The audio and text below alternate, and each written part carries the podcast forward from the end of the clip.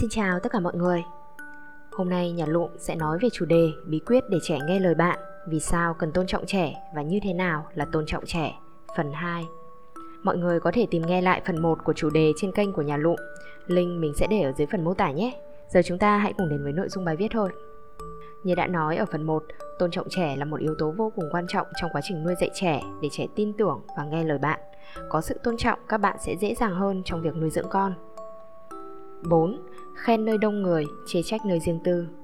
Có một câu chuyện như thế này, hai bà mẹ ngồi cùng nhau nói chuyện về con của mình. Một bà nói, con tôi á, mà hở ra không để ý là y như rằng chỉ mãi chơi, không chịu học hành gì cả. Bà còn lại nói, con tôi thì khác gì, suốt ngày cắm mặt vào điện thoại, hôm qua nhờ có tí việc làm cũng không xong, không được cái nước non gì cả. Khi hai bà mẹ đang giải bày tâm sự, kể xấu về con cho nhau nghe, thì hai đứa con ở bên cạnh, một đứa mặt đầy ức chế, một đứa liên tục gọi, mẹ, mẹ, để cố gắng dừng câu chuyện lại. Trong việc giáo dục con cái, nhiều bậc cha mẹ thường mắc lỗi trên, không tôn trọng sĩ diện của con cái. Dù trẻ ở độ tuổi nào thì chúng cũng có sự tự tôn riêng, bị người khác nói xấu ngay trước mặt sẽ khiến chúng cảm thấy mất mặt. Trẻ đang trong độ tuổi trưởng thành, lòng tự tôn lại càng lớn. Khi không nhận được sự tôn trọng, chúng sẽ có cảm giác bị tổn thương nghiêm trọng, cảm thấy cha mẹ không cùng phe với mình nữa, không phải là người ủng hộ, bao bọc mà chính là kẻ địch luôn bêu xấu mình với bên ngoài từ đó hình thành tâm lý phản kháng. Bất luận sau này lời bạn nói, lý lẽ bạn dạy bảo có đúng hay hợp lý thế nào đi chăng nữa thì con bạn cũng sẽ không quan tâm. Con chỉ quan tâm đến một việc, đó là làm trái ý của bạn và chọc tức bạn. Nhiều cha mẹ lại nói, tôi làm gì có ý bêu xấu con, chỉ là kể lể, giải tỏa bức xúc thôi mà. Góp gió, thành bão, từ những câu chuyện lặt vặt ấy mà hình thành nên sự bức xúc trong con cái. Ngoài ra, cha mẹ cũng hãy tập cho mình thói quen nhìn vào mặt tốt của con thay vì mặt không tốt đối xử với con như những người bạn, khen ngợi, động viên, khuyên nhủ con kịp thời sẽ giúp con tự tin hơn và tự giác sửa chữa những khuyết điểm của mình. Ví dụ, con năm nay chỉ được học lực khá thay vì mục tiêu học lực giỏi, nhưng so kết quả điểm trung bình thì đã khá hơn năm trước một chút. Vậy thì thay vì chỉ chết con rằng tốn bao nhiêu cơm gạo mà học hành vẫn chẳng ra gì, thì hãy nói, con xem điểm trung bình của con năm nay đã có tiến bộ rồi đây này, năm sau cố thêm chút nữa nhé, cố lên, con chắc chắn làm được. Còn trong trường hợp điểm trung bình không cao hơn năm trước nhưng có môn học nào đó tốt hơn năm trước thì hãy khen con. Môn này của con cao hơn năm trước rồi này, toán thì hơi thấp một chút nhưng chắc vì năm nay học khó hơn đúng không?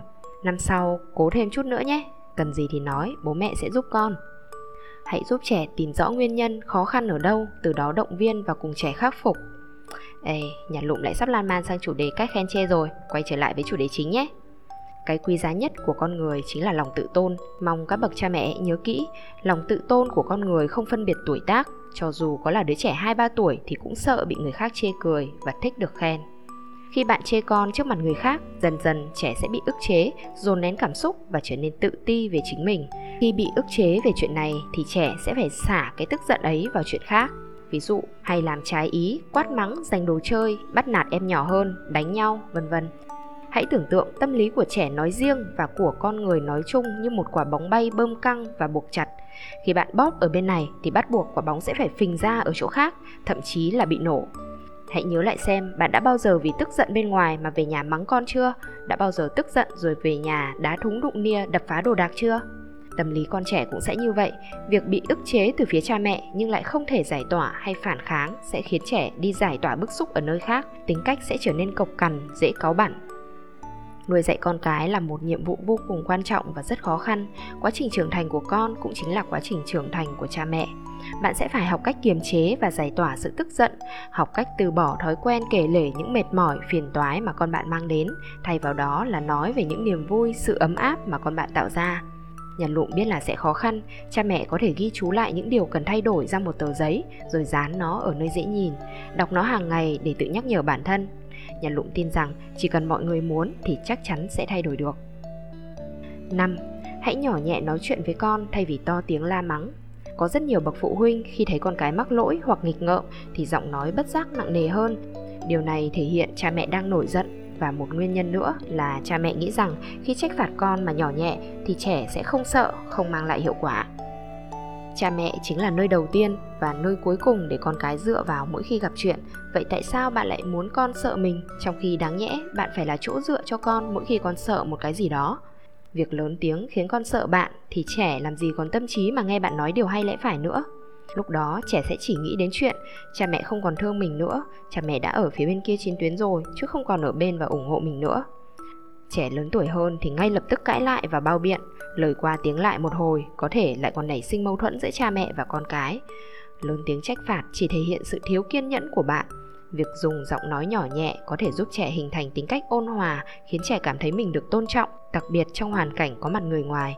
Cha mẹ hãy nhớ giữ nguyên tắc không làm hay nói gì khi tức giận. 6. Tôn trọng sở thích riêng của trẻ. Có câu chuyện thế này, người con rất thích đá bóng, không bỏ học để đi đá bóng nhưng sau giờ học có những hôm đi đá đến tận 8-9 giờ tối mới về. Ông bố vì thấy con ham quá, sợ dần dần con sẽ bỏ bê việc học nên cấm con đi đá bóng, thậm chí dùng lời không được thì đánh mắng để ép không cho đi đá bóng nữa. Kết quả, con bỏ chơi đá bóng nhưng đồng thời cũng thường xuyên trốn học đi chơi điện tử, giao du với giới đàn anh đàn chị rồi bị liên đới trong một vụ án hình sự. Ngày gặp con trong trại tạm giam, người con không hề có biểu hiện hối lỗi hay sợ hãi, đây là một câu chuyện hoàn toàn có thật mà nhà lụ được nhân vật chính tâm sự. Người con trong trường hợp này đã nghĩ nếu con đã không được làm những gì mình thích, vậy hủy luôn những thứ bố mẹ muốn có đi. Hành động của cậu cũng là cách để trả thù người cha của mình vì ép cậu phải sống theo ý của ông thay vì được sống theo cách của cậu. Nếu sở thích và lòng nhiệt tình của trẻ được phát triển thuận lợi, trẻ sẽ biến thành thiên tài, nhưng điều đáng tiếc là có rất nhiều bậc cha mẹ không chịu hiểu điều này. Họ thường xuyên sơ suất trong việc bồi dưỡng sở thích của trẻ, dẫn đến việc nhiều sở thích vô tình bị vùi dập, vùi rồi lại vùi. Kết quả lớn lên, trẻ sẽ trả lời, con cũng chẳng biết con thích gì hay muốn gì nữa. Đây là một điều đáng buồn hiện nay. Mỗi đứa trẻ đều có thể thông qua dạy dỗ và bồi dưỡng sở thích để giáo dục trẻ. Đứa trẻ nào cũng có sở thích của riêng mình, có sở thích là do bản năng, có sở thích lại được hình thành do được tác động từ cuộc sống Minh là một cậu bé thông minh, đam mê xếp hình, chỉ có điều trên lớp cậu thường xuyên hất đổ những công trình xếp hình của bạn rồi tự mình xây lại công trình khác to và đẹp hơn. Bố cậu biết điều này từ cô giáo, liền dành thời gian cho con xem các công trình kiến trúc, dành thời gian cùng con lắp ghép các khối hình, xe máy lắp nhanh hơn, độc đáo hơn. Mình dần đam mê với việc xây dựng của mình và yêu thích các tác phẩm của mình xây nên. Cha cậu liền nói, con đam mê tác phẩm của mình như nào thì các bạn con cũng yêu quý tác phẩm của mình như vậy. Con có thể cùng bạn làm nên những công trình nhưng không được phá hoại công sức của người khác. Từ đó, mình không còn phá đồ của bạn nữa mà giúp các bạn dựng những mô hình đẹp hơn. Hứng thú từ việc xây dựng này cũng giúp minh trở thành kiến trúc sư sau này chỉ vì thấy phiền phức và khó chịu vì hành vi của trẻ mà trách phạt hay cầm đoán là cách dạy thiếu khoa học. Trẻ còn nhỏ nên sẽ hành động theo bản năng mà không rõ hành động của mình là đúng hay sai, gây ảnh hưởng như thế nào. Nếu chỉ nhìn vào hành động sai, phá đồ của người khác ở minh rồi quát mắng trách phạt thì có lẽ cha cậu đã bỏ lỡ đi cái năng khiếu về kiến trúc của cậu. Với hành vi phá hoại nghịch ngợm, cha mẹ hãy hướng những hành động đó của con về con đường đúng đắn và bồi dưỡng tài năng cho trẻ nếu có coi trọng sở thích, đam mê của trẻ nhưng không được can thiệp quá mức, đồng thời phải tôn trọng trẻ, không áp đặt quan điểm chủ quan của mình thành sở thích của trẻ hay đem sở thích của mình áp đặt lên con. Con có thể có năng khiếu về âm nhạc, nhưng việc chọn học hát hay học đàn piano, học sáo hay học trống thì hãy để con tự mình quyết định nếu cha mẹ không tôn trọng sở thích của con thì sẽ ảnh hưởng đến tính tích cực của trẻ, thậm chí gây ra mâu thuẫn giữa cha mẹ và con cái.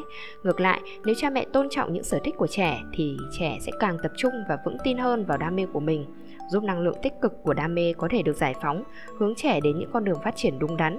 Với những việc mà trẻ thích, chúng sẽ luôn nỗ lực và cố gắng hết sức. Thông qua đó, vừa học được tính tự giác, vừa học được tính kiên trì, nỗ lực vượt qua khó khăn thử thách, cho trẻ sự tự tin khi tự mình đạt được thành quả nào đó. Nhiều lợi ích như vậy nên cha mẹ hãy chú ý và để trẻ tự do đam mê khám phá nhé. 6. Cha mẹ không phải là quản giáo của con. Trong cuộc sống hàng ngày có một số cha mẹ quản lý con như các quản giáo canh chừng binh sĩ. Mặc dù đều rất yêu thương con, nhưng trong thâm tâm họ luôn ý thức rằng chỉ cần quản con càng chặt thì sẽ càng có lợi cho trẻ. Vì vậy khi nói chuyện với con, cha mẹ thường dùng những câu mệnh lệnh như Học bài chưa? Đi cắm cơm đi Mang cái ô đi, trời mưa thì làm sao? Nếu con cái không nghe theo chỉ thị của họ thì kiểu gì con cũng bị một trận mắng chửi thậm tệ cha mẹ quản giáo luôn cự tuyệt những hành vi hay lời nói phản kháng của con cái, luôn luôn có những hành động độc đoán, thậm chí không hề suy xét đến đạo lý, không cho con cái cơ hội để biện hộ. Ví dụ, về đến nhà thấy đồ hỏng hay đổ vỡ, bạn sẽ quy kết ngay, con làm gì mà hỏng đồ của mẹ rồi? Không cần biết con có phải là người gây ra chuyện đó hay không không hỏi, không cho giải thích mà ngay lập tức phán tội và kết án. Những sự oan ức như vậy, cha mẹ tưởng nhỏ nhưng trong một thời gian dài thì sẽ gây ra ảnh hưởng tâm lý đến con trẻ con trẻ cũng cần có thời gian để trưởng thành, rồi chúng cũng sẽ có những chủ kiến riêng của mình. Nếu cha mẹ lúc nào cũng cứng nhắc trong giáo dục, ép con phải làm theo ý mình, thì không chỉ lòng tự trọng mà sự tự lập của trẻ cũng sẽ bị mài mòn. Khi trẻ tranh luận, cãi lại, chứng tỏ trong đầu trẻ đã hình thành khái niệm đúng sai, vì thế mới có thái độ phản kháng, mong đòi lại công bằng. Lúc này, nếu cha mẹ cố ép con phải đồng thuận với quan điểm của mình, thì rất dễ khiến trẻ trở nên nhu nhược thay vào đó hãy ngồi xuống nhẹ nhàng cùng nhau nói chuyện để tìm ra hướng giải quyết đúng nhất giúp con nhìn nhận cái được và cái chưa được chính những tư tưởng quan điểm khác biệt này chứng tỏ con bạn đang dần trưởng thành và có sự tự chủ nhất định nếu lúc này bạn áp chế con thì sau này đừng hỏi vì sao con bạn không chịu chủ động làm gì mà cứ chờ bạn nhắc thì mới làm, thậm chí là làm chống đối. 7. Hãy để lại không gian riêng cho trẻ. Khi trẻ bước vào thời kỳ thanh thiếu niên, có rất nhiều cha mẹ phát hiện ra trẻ đang dần rời xa mình, không còn quấn quýt với cha mẹ như trước nữa. Vì điều này mà không ít bậc cha mẹ đã cảm thấy bán tín bán nghi, lúc nào cũng nghĩ con cái đang có điều gì đó giấu mình và luôn thấy bất an. Thật ra cha mẹ hoàn toàn không cần thiết phải lo lắng như vậy. Cùng với sự trưởng thành, trẻ sẽ có thêm bạn mới, có sở thích, đam mê và những bí mật của riêng mình. Trẻ sẽ khát khao có được một không gian riêng biệt, điều này là hoàn toàn bình thường. Khi con của bạn bắt đầu biết cách che giấu tâm tư của mình là lúc chứng tỏ chúng không còn là trẻ con nữa. Lúc này, cái mà tâm hồn chúng mong nhất không phải là sự can thiệp của cha mẹ mà là sự thừa nhận của cha mẹ rằng chúng đã trưởng thành và cần được tôn trọng. Nhưng không phải bậc cha mẹ nào cũng hiểu điều này cũng không phải bậc cha mẹ nào cũng có thể dạy con một cách đúng đắn. Không ít phụ huynh cứ nghĩ rằng con còn nhỏ, sợ con giấu mình làm gì đó sai trái. Vì thế, thường xuyên tự ý can thiệp, làm phiền đến không gian riêng của con mà không hề để ý đến cảm nhận của chúng. Mỗi khi con bạn đi chơi hay gọi điện thoại lại hỏi cặn kẽ xem, con đi với ai? Đi đâu? Làm gì? Quan hệ như thế nào? Nói chuyện gì? vân vân. Con cái vì thế mà cảm thấy rất phiền phức và sẽ cho rằng cha mẹ không tin tưởng chúng, không tôn trọng quyền riêng tư của chúng vì thế mà bắt đầu lẩn tránh cha mẹ, giấu giếm cha mẹ việc này việc kia. Khi thấy con cố tình giấu giếm, thì cha mẹ lại càng cố đào bới tìm kiếm, thậm chí dùng mọi cách để kiểm soát xem nó đang giấu mình cái gì, đang giấu mình điều gì. Nhiều phụ huynh cho rằng quản lý con cái thật chặt thì mới yên tâm được. Một phần vì sợ con không nghe lời, lại làm gì đó sai trái. Phần vì sợ con gặp chuyện nguy hiểm mà cha mẹ không kịp thời giúp nhưng cha mẹ không hiểu rằng con cái cũng có những bí mật và đời tư riêng. Chúng khao khát có không gian của riêng mình và chúng đủ khả năng để tự nhận thức và tự bảo vệ mình. Chẳng có ai mong muốn cuộc sống của mình luôn bị người khác nhúng tay vào cả. Những bậc cha mẹ tâm lý sẽ chuyện trò với con cái chứ không can thiệp vào đời tư của chúng, sẽ giúp đỡ chứ không kìm kẹp và khống chế chúng để trẻ có không gian riêng nhưng không bỏ mặc mà cho trẻ biết được. Bất cứ khi nào con cần giúp đỡ thì cha mẹ sẽ có mặt cha mẹ, hãy trở thành một người tư vấn, chứ đừng trở thành một người giám sát và cố gắng thao túng trẻ. Hãy cùng nhà lụm tổng kết lại một chút nhé. Trong quá trình nuôi dạy trẻ, nếu ta luôn giữ thái độ tôn trọng trẻ để dạy dỗ, bảo ban thì trẻ sẽ tiếp nhận dễ dàng hơn, đồng thời cũng khiến trẻ hiểu chuyện hơn, trưởng thành hơn. Vậy như thế nào là tôn trọng trẻ? Một, hãy tôn trọng tính cách và khả năng của từng đứa trẻ và tìm ra cách dạy trẻ sao cho phù hợp nhất. 2. Đánh mắng không thể giúp con thành người, thậm chí còn gây ra tác dụng ngược. 3. Cha mẹ đừng tự cho mình là bề trên mà hãy trở thành những người bạn cùng đồng hành với con. 4. Khen nơi đông người, chế trách nơi riêng tư. Trẻ cũng có lòng tự tôn và không muốn bị mất mặt, hãy giữ thể diện cho trẻ. 5. Hãy nhỏ nhẹ nói chuyện với con thay vì to tiếng la mắng. Lời nói nhẹ nhàng sẽ giúp trẻ dễ tiếp thu hơn là những lời quát mắng. 6. Cha mẹ không phải là quản giáo của con, đừng ra lệnh cho trẻ. 7. Hãy để lại không gian riêng cho trẻ. Bài hôm nay hơi dài, cảm ơn mọi người đã chú ý lắng nghe đến đây. Xin chào và hẹn gặp lại mọi người trong những chủ đề tiếp theo.